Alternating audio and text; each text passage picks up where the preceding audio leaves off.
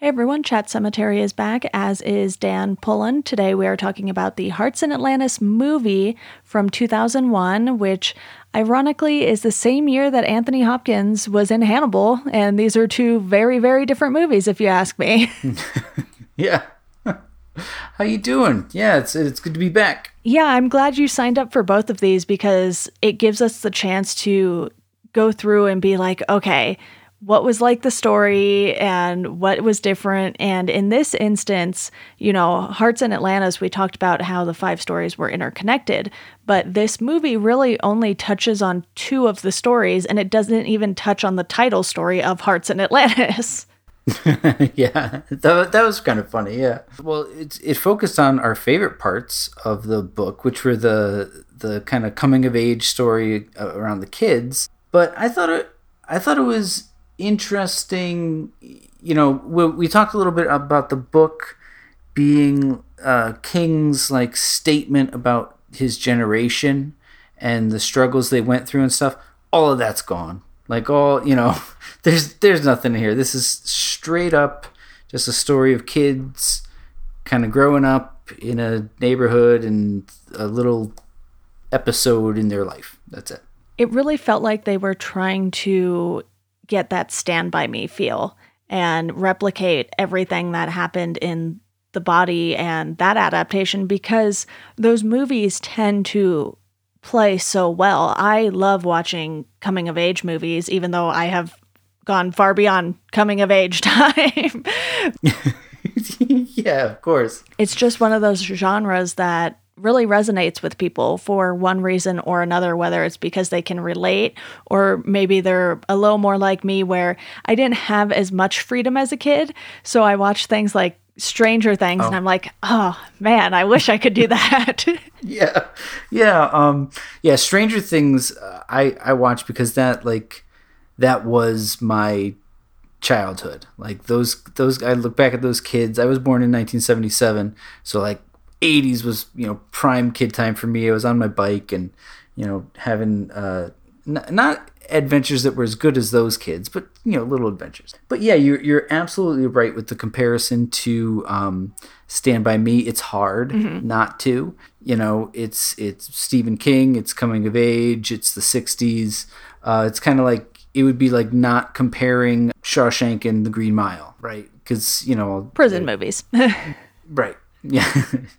Yep. Stephen King does something different. And yeah, you're going to kind of latch onto that. And I don't know about you. I mean, I, I liked this movie, definitely. It did not hold up if you compare it to Stand By Me. Right. And I want to quickly run through the cast because you have Anthony Hopkins, obviously, as the big name, but then you have David Morse as older Bobby returning after doing the Green Mile. Yep. And it's always fun to me to see who returns to Stephen King properties, especially so soon because the Green Mile closed out the 90s as far as Stephen King adaptations go. Yeah. And then this basically kicks off the 2000s because it's 2001 and the only thing he had that came out in 2000 was The Plant, which is an online story that you can read.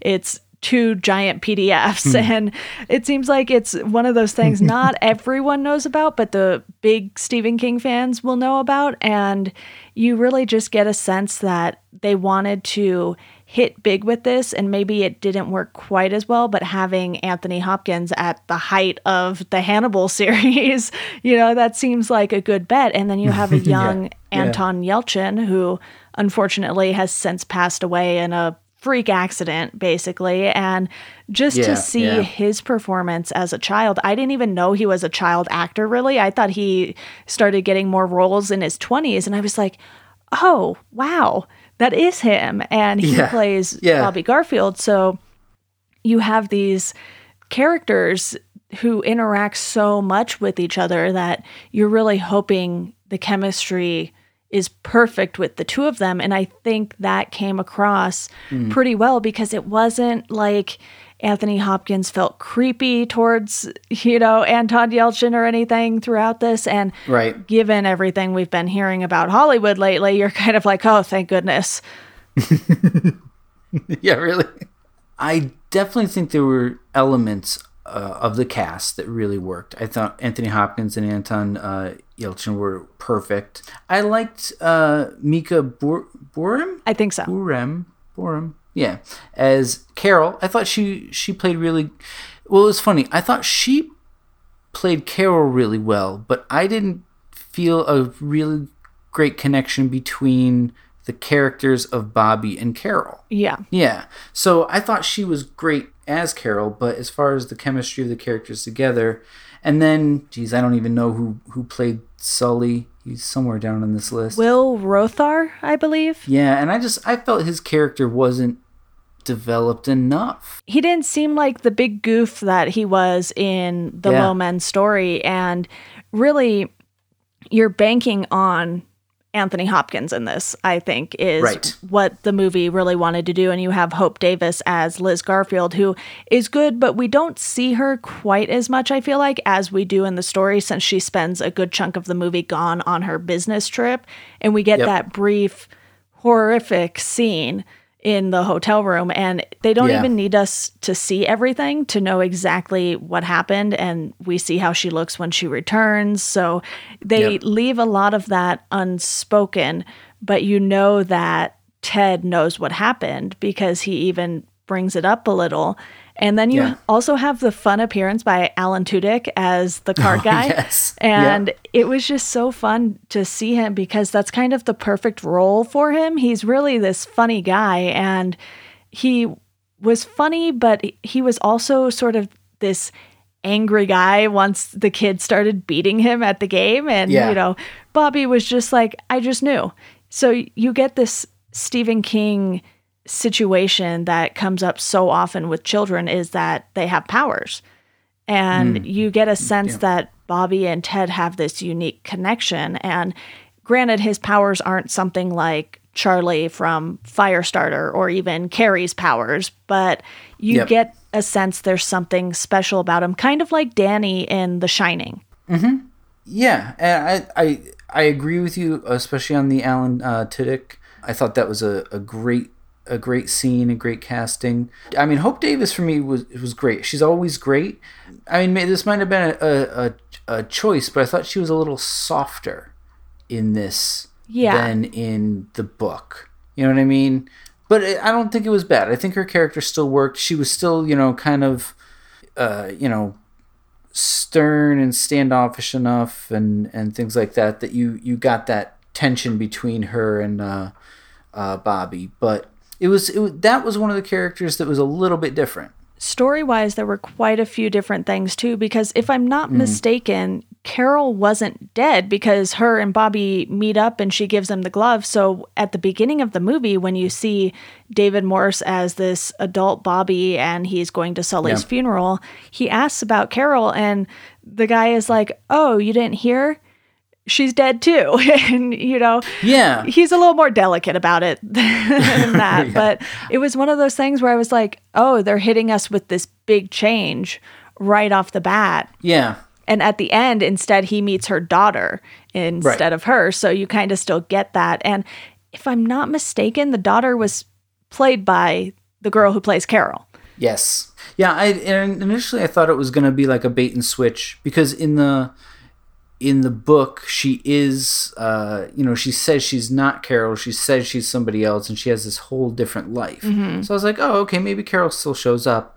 But yeah, there was there was a lot of changes. You know, that's that's another one of those elements that I think maybe this movie had too many too many things going for it okay because it's stephen king you've got this great cast you're waiting for another stand by me and this is written by william goldman who uh, i mean not only has he done just fantastic movies in general uh, butch and sundance and um, princess bride and the marathon man but he also did misery.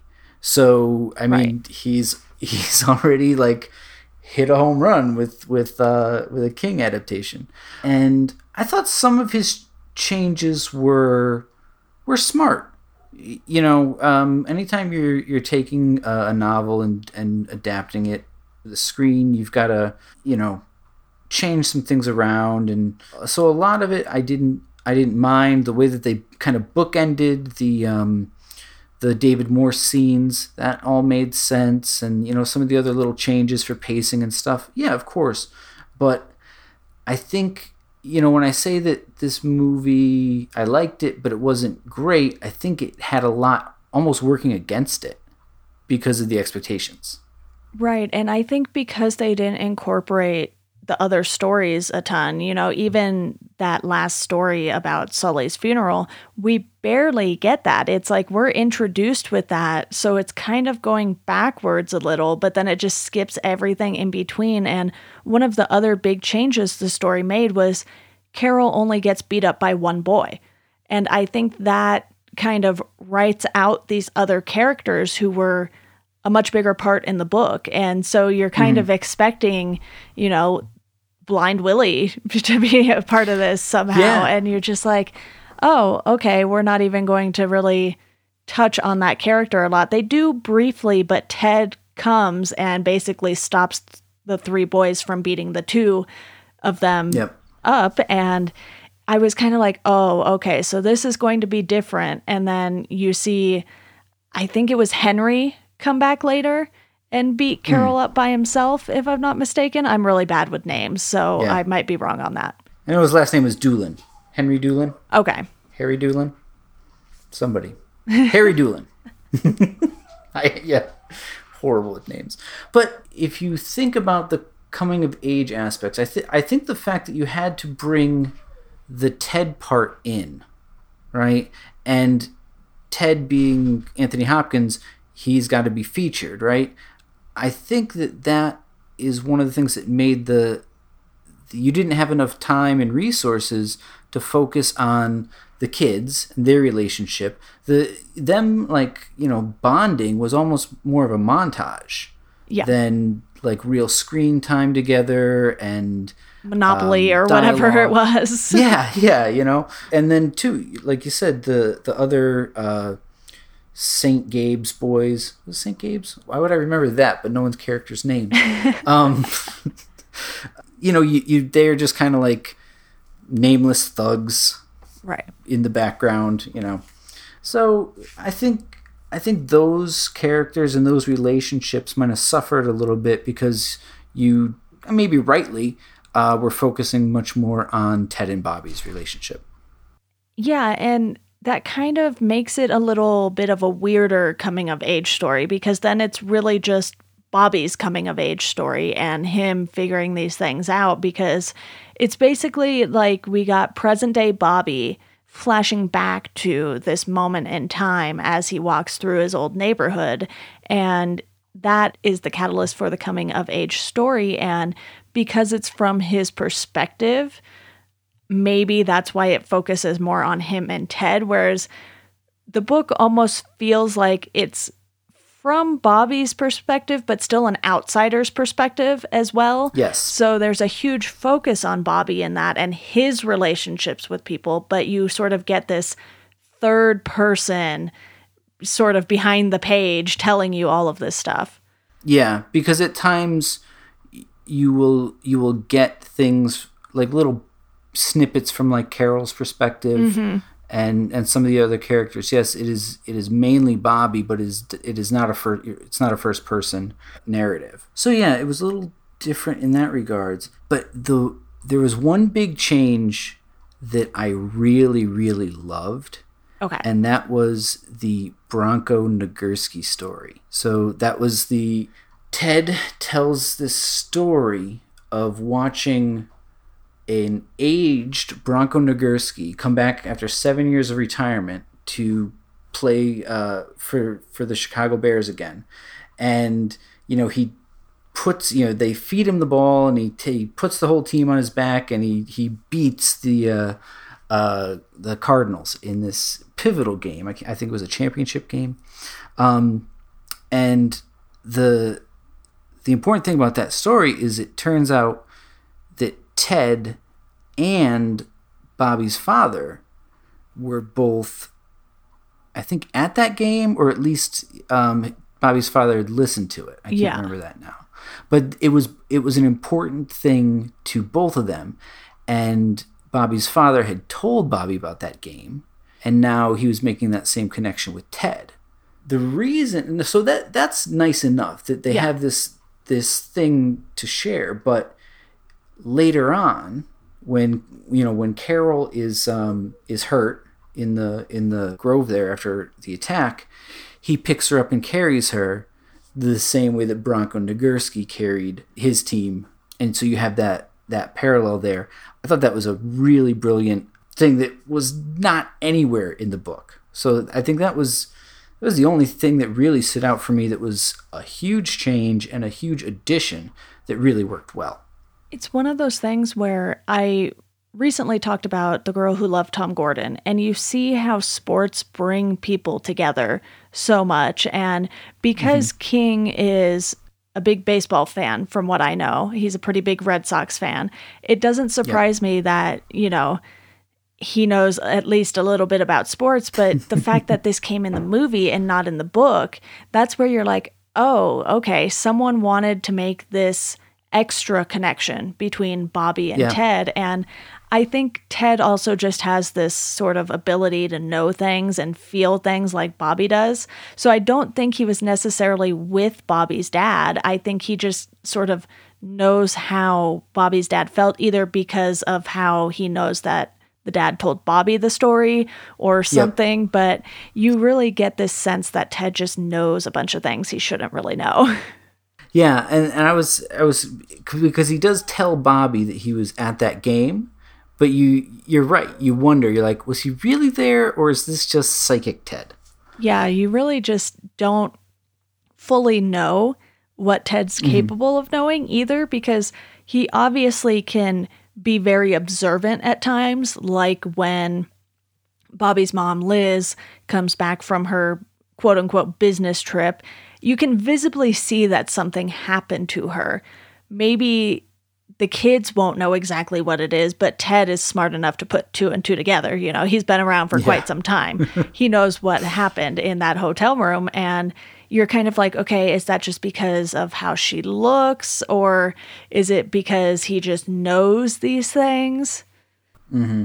Yeah, no, it and it's he, he well he also he did like you're saying he did the same thing with um uh Doolin. And you know, he kind of pulled him, you know, right up to him and was like, "You don't want people to know that when no one's around, you, you know, dress up in your mom's clothes." Um that he had to, you know, that's definitely like some type of psychic connection. You're not making any guesses there. Yeah, he's not a peeping Tom or anything like that. yeah, yeah, right. So I definitely think that they were playing um, in those in those areas. They were playing on Ted's um, like psych- psychic perception. His uh, God, what what was the what was the what's the actual word for it in in the Gunslinger Dark Tower? Um, Oh, I should know this. I host a Stephen King podcast. I should know this. I can't remember it. I don't I don't have it written down in either set of my notes. It's like a reader or a something. Whatever Ted is. breaker. Breaker, thank you. Thank Google. So yeah, I definitely think that they were showing off um you know Ted's uh breaker skills. yeah, and you get the whole low men situation too because you see these guys in suits going around and you see Bobby getting paranoid because he saw like a fedora in a car and then he starts seeing these signs or not signs but you know these papers posted all around town like as if someone had lost a dog. And then it's like have you seen ted brautigan at the end. And you really get sort of this tinfoil element to some of stephen king's stories too which i really enjoy. And you think Yeah. ted is paranoid but then you're like oh wait these guys are actually real. So while you kind of get this conspiracy theory side of things it's also something that is actually happening. It's again kind of like charlie and firestarter where they have the shop chasing after her and i think king does a very nice job of creating these entities that go after these unique people and it's not necessarily the shop every time but mm. he makes it very entertaining Yeah. You know, going into the movie, one of the things I was maybe kind of concerned about was the portrayal of the low men. Because in the book, it goes into a lot more detail when there's the final confrontation, and they are these very strange, I, I would say bordering on cartoonish characters. You know, they the way Bobby describes it, the the cars like really seem almost alive, pulsating and, and things like that. And I and I worried, uh, you know, once we get there, especially in this like very other than the psychic elements, this is a very grounded, rea- realistic young kid coming of age movie. If all of a sudden there's these like monster cars, you know, with some bad CGI, that would was really gonna, you know, take the thing down. But Yeah. I, I liked that change as well. Kind of just made them these shadowy background figures. You never even uh, saw their their full faces or had a conversation uh, in person. Bobby talked to one of them on the phone. You know, so it was all very disconnected, and you just kind of knew that they were this uh, some kind of shadow agency. Yeah. And I kind of like that a little better because when he goes a little too weird with things, like in the Tommyknockers, which is by far my least favorite thing I've read of his so far, it was one of those things where I kind of enjoy entities like the shop and like the low men as they are portrayed in this movie a little more than something more cartoonish or alien like. Mm. And there's a lot to sort of pull apart from just the Low Men story because if I'm not mistaken, it is the longest story from the Yep. collection. You know, I think it was over 200 pages long. It might barely be considered a novella at that Yeah, point, but yeah. you're left kind of wondering okay, how would they have portrayed these other stories? Obviously, the title story, Hearts in Atlantis, would have been an easier one because it was just, you know, this kind of college movie and a little bit of that coming of age element still, mm-hmm. because in college, that's when people really start to figure out who they are before they go into like true adulthood, so to speak. And I think it's just one of those things where I really did enjoy this more than I expected to because I was hopeful that they didn't put Anthony Hopkins in a movie and then waste him in it. you know, that would have been, I think, a true tragedy if this turned out to be something along the lines of sometimes they come back or something like that. Oh, okay. Yep. Yeah, and the director, Scott Hicks, he hasn't done a lot of things that I've seen or know that well. But he did do Shine in 1996 uh, with Geoffrey Rush, which was like, th- for me at least, that that's what I know Geoffrey Rush as his like breakout role. Um, I might be wrong there, but he, you know, he's nominated for an Oscar and, and this that, and so you're definitely talking about a guy who has some skills, you know, and knows how to make a good story. So at least we, and I think he did a, a great job uh, with with this. One of the other things I look, I got to tell you this because in the last podcast we talked about you know, this, this story is set in Connecticut, and I'm from Connecticut, and when David Morse, uh, in the, like you said in that opening scene, is is walking through the town, I had to pause the movie, and and check IMDb to see if this was filmed in Ansonia or Shelton or any of the towns uh, near me in the Naugatuck Valley because it was spot on for the for this area. Even though it ended up being filmed in Virginia. Exactly. Yes. This see, it's, and it's funny too because generally when you when you talk about Connecticut, you're talking about like the more like Stepford Wives, you know, affluence and uh, you know, sort of more palatial uh, New England type stuff, right? Okay. But there are these certain areas which were like the factory areas of Connecticut. So you had like the Naugatuck Valley from like Waterbury on down to Bridgeport, where um, part of this story took place. Um, You had uh, Bristol and you know uh, up in Torrington. So it's it's a much more working class area, and a lot of the houses there. Uh, it's a very hilly area, too. A lot of a lot of hills in Connecticut, which you know for the the farmland stuff, that's where you get those beautiful rolling hills with the mm-hmm. foliage and stuff. But when they built all the houses for the uh, you know after World War II for like returning soldiers, and you just got these little tiny postage stamp houses on these hills, just like sandwiched all next to each other. Yeah, they nailed that. They nailed that in this movie. I can't believe that this wasn't like five miles from my hometown. So I, I thought that was absolutely fantastic. Yeah, I looked that up too because I was like, where was this filmed? when you find out it's not where the story actually takes place, sometimes you just have to be impressed by how well they did with scouting locations. Because, first, I will say, I really love that wraparound porch on that house because it, it just looked like oh, the perfect yeah. place to go sit outside. And, you know, I've never lived in a house that had a porch remotely like that or a porch in general. I guess it's just, you know, every place I've lived, it's yeah. like you, you walk up to the door and that's about it. You get this sense that this house that is now apartments basically has this history behind it too. And that's really what you think of when you think of places like Connecticut and Maine and basically the whole mm-hmm. Northeast. And yes, Virginia too, but it's not as north or east as those.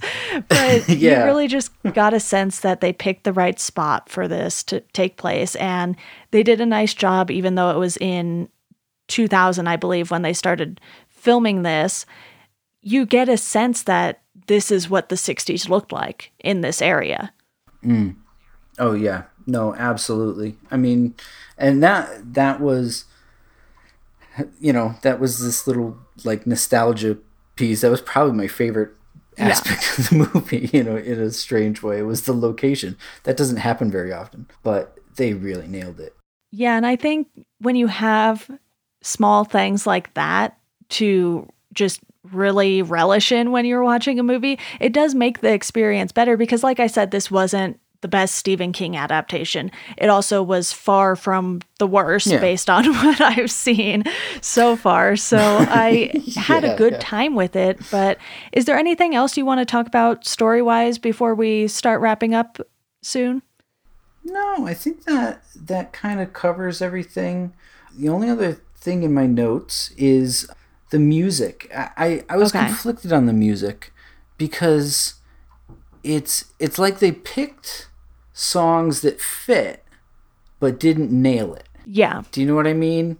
Like almost like they were the songs were too generic. Like at one point they had the twist and it's like yeah, you know, we've all we've all heard the twist. And and they had um uh, the Santo and Johnny song uh, Sleepwalk, uh, you know, the little instrumental and like that's kind of been overused. You know at, after la bamba like don't use that because it is la bamba. So like i think that was one of the other aspects that i think i was kind of looking in throwback movies like this you sort of look for the you know what's on the soundtrack and is it going to uh, you know dirty dancing would be like the the prime example of a, a soundtrack from this era that just mm-hmm. nails everything. And it's not all you know the hits. Some of them are you know second you know maybe b-sides and like not not really the main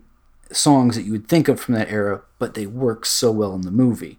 And these ones were just kind of like oh well yeah, yeah, I, that's all right. That works, I guess. It's hard because you want familiar songs for your audience, especially if the audience is not from this time period, did not grow up on this music, because there are certain songs that just stand right. the test of time, you know. People are going to know Beatles songs for probably decades to come.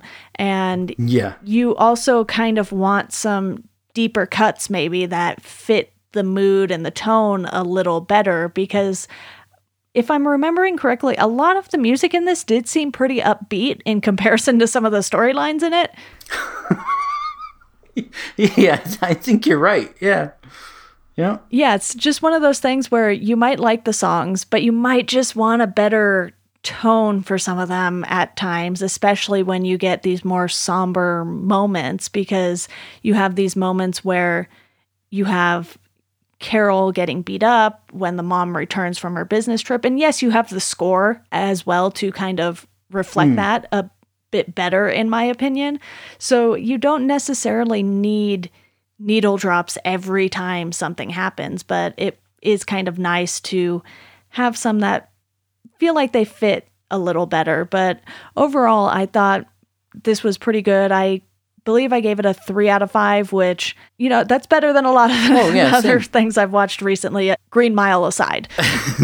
I um I always seem to like uh like get critical when I'm, you know, talking like analyzing um and I'm like, oh, you know, this is wrong and that's wrong, and I don't like this, and blah, blah, blah. And I'm like, but it was a great movie. I gave it a, a, four out of five. You know, it's like, what are you talking about? Make up your mind.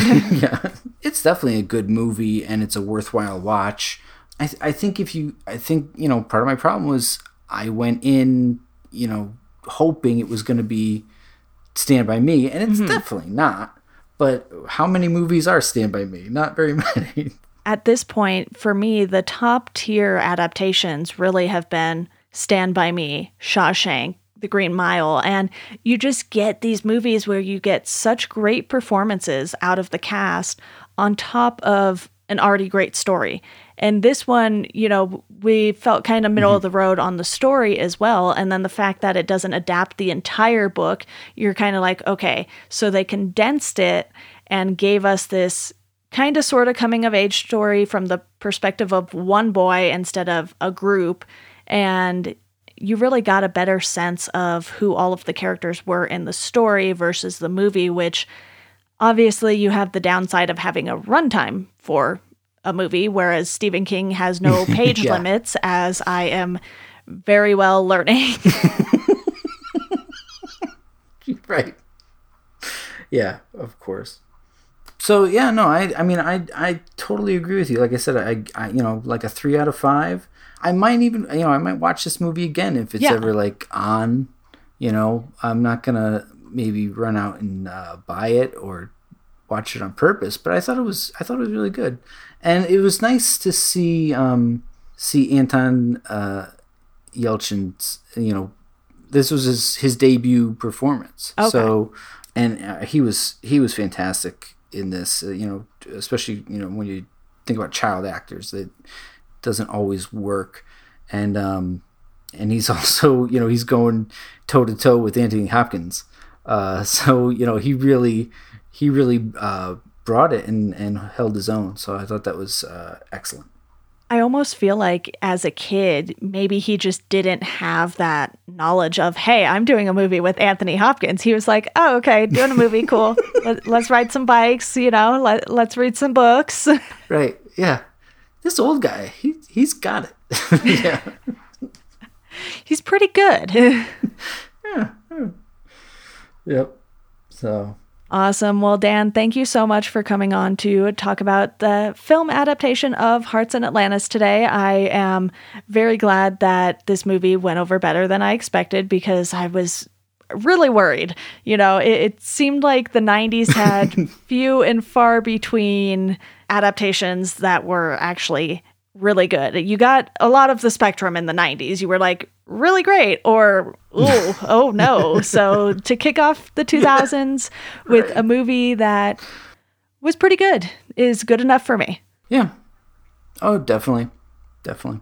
Yeah and you know i i really appreciate you having me back on. And like you said i loved talking about both the the book and the movie on this. So it was uh excellent. Great time all right, that does it for this episode of Chat Cemetery. You can support the podcast on Patreon for a dollar a month. You'll get a thank you on the show for $2 a month. I will send you a Chat Cemetery sticker. And if you want to follow us on social media, you can do so at Chat Cemetery on Twitter, Instagram, and Facebook. You could also rate and review the show. That's a huge help. And as always, thank you for listening, and we hope you enjoy the rest of your day.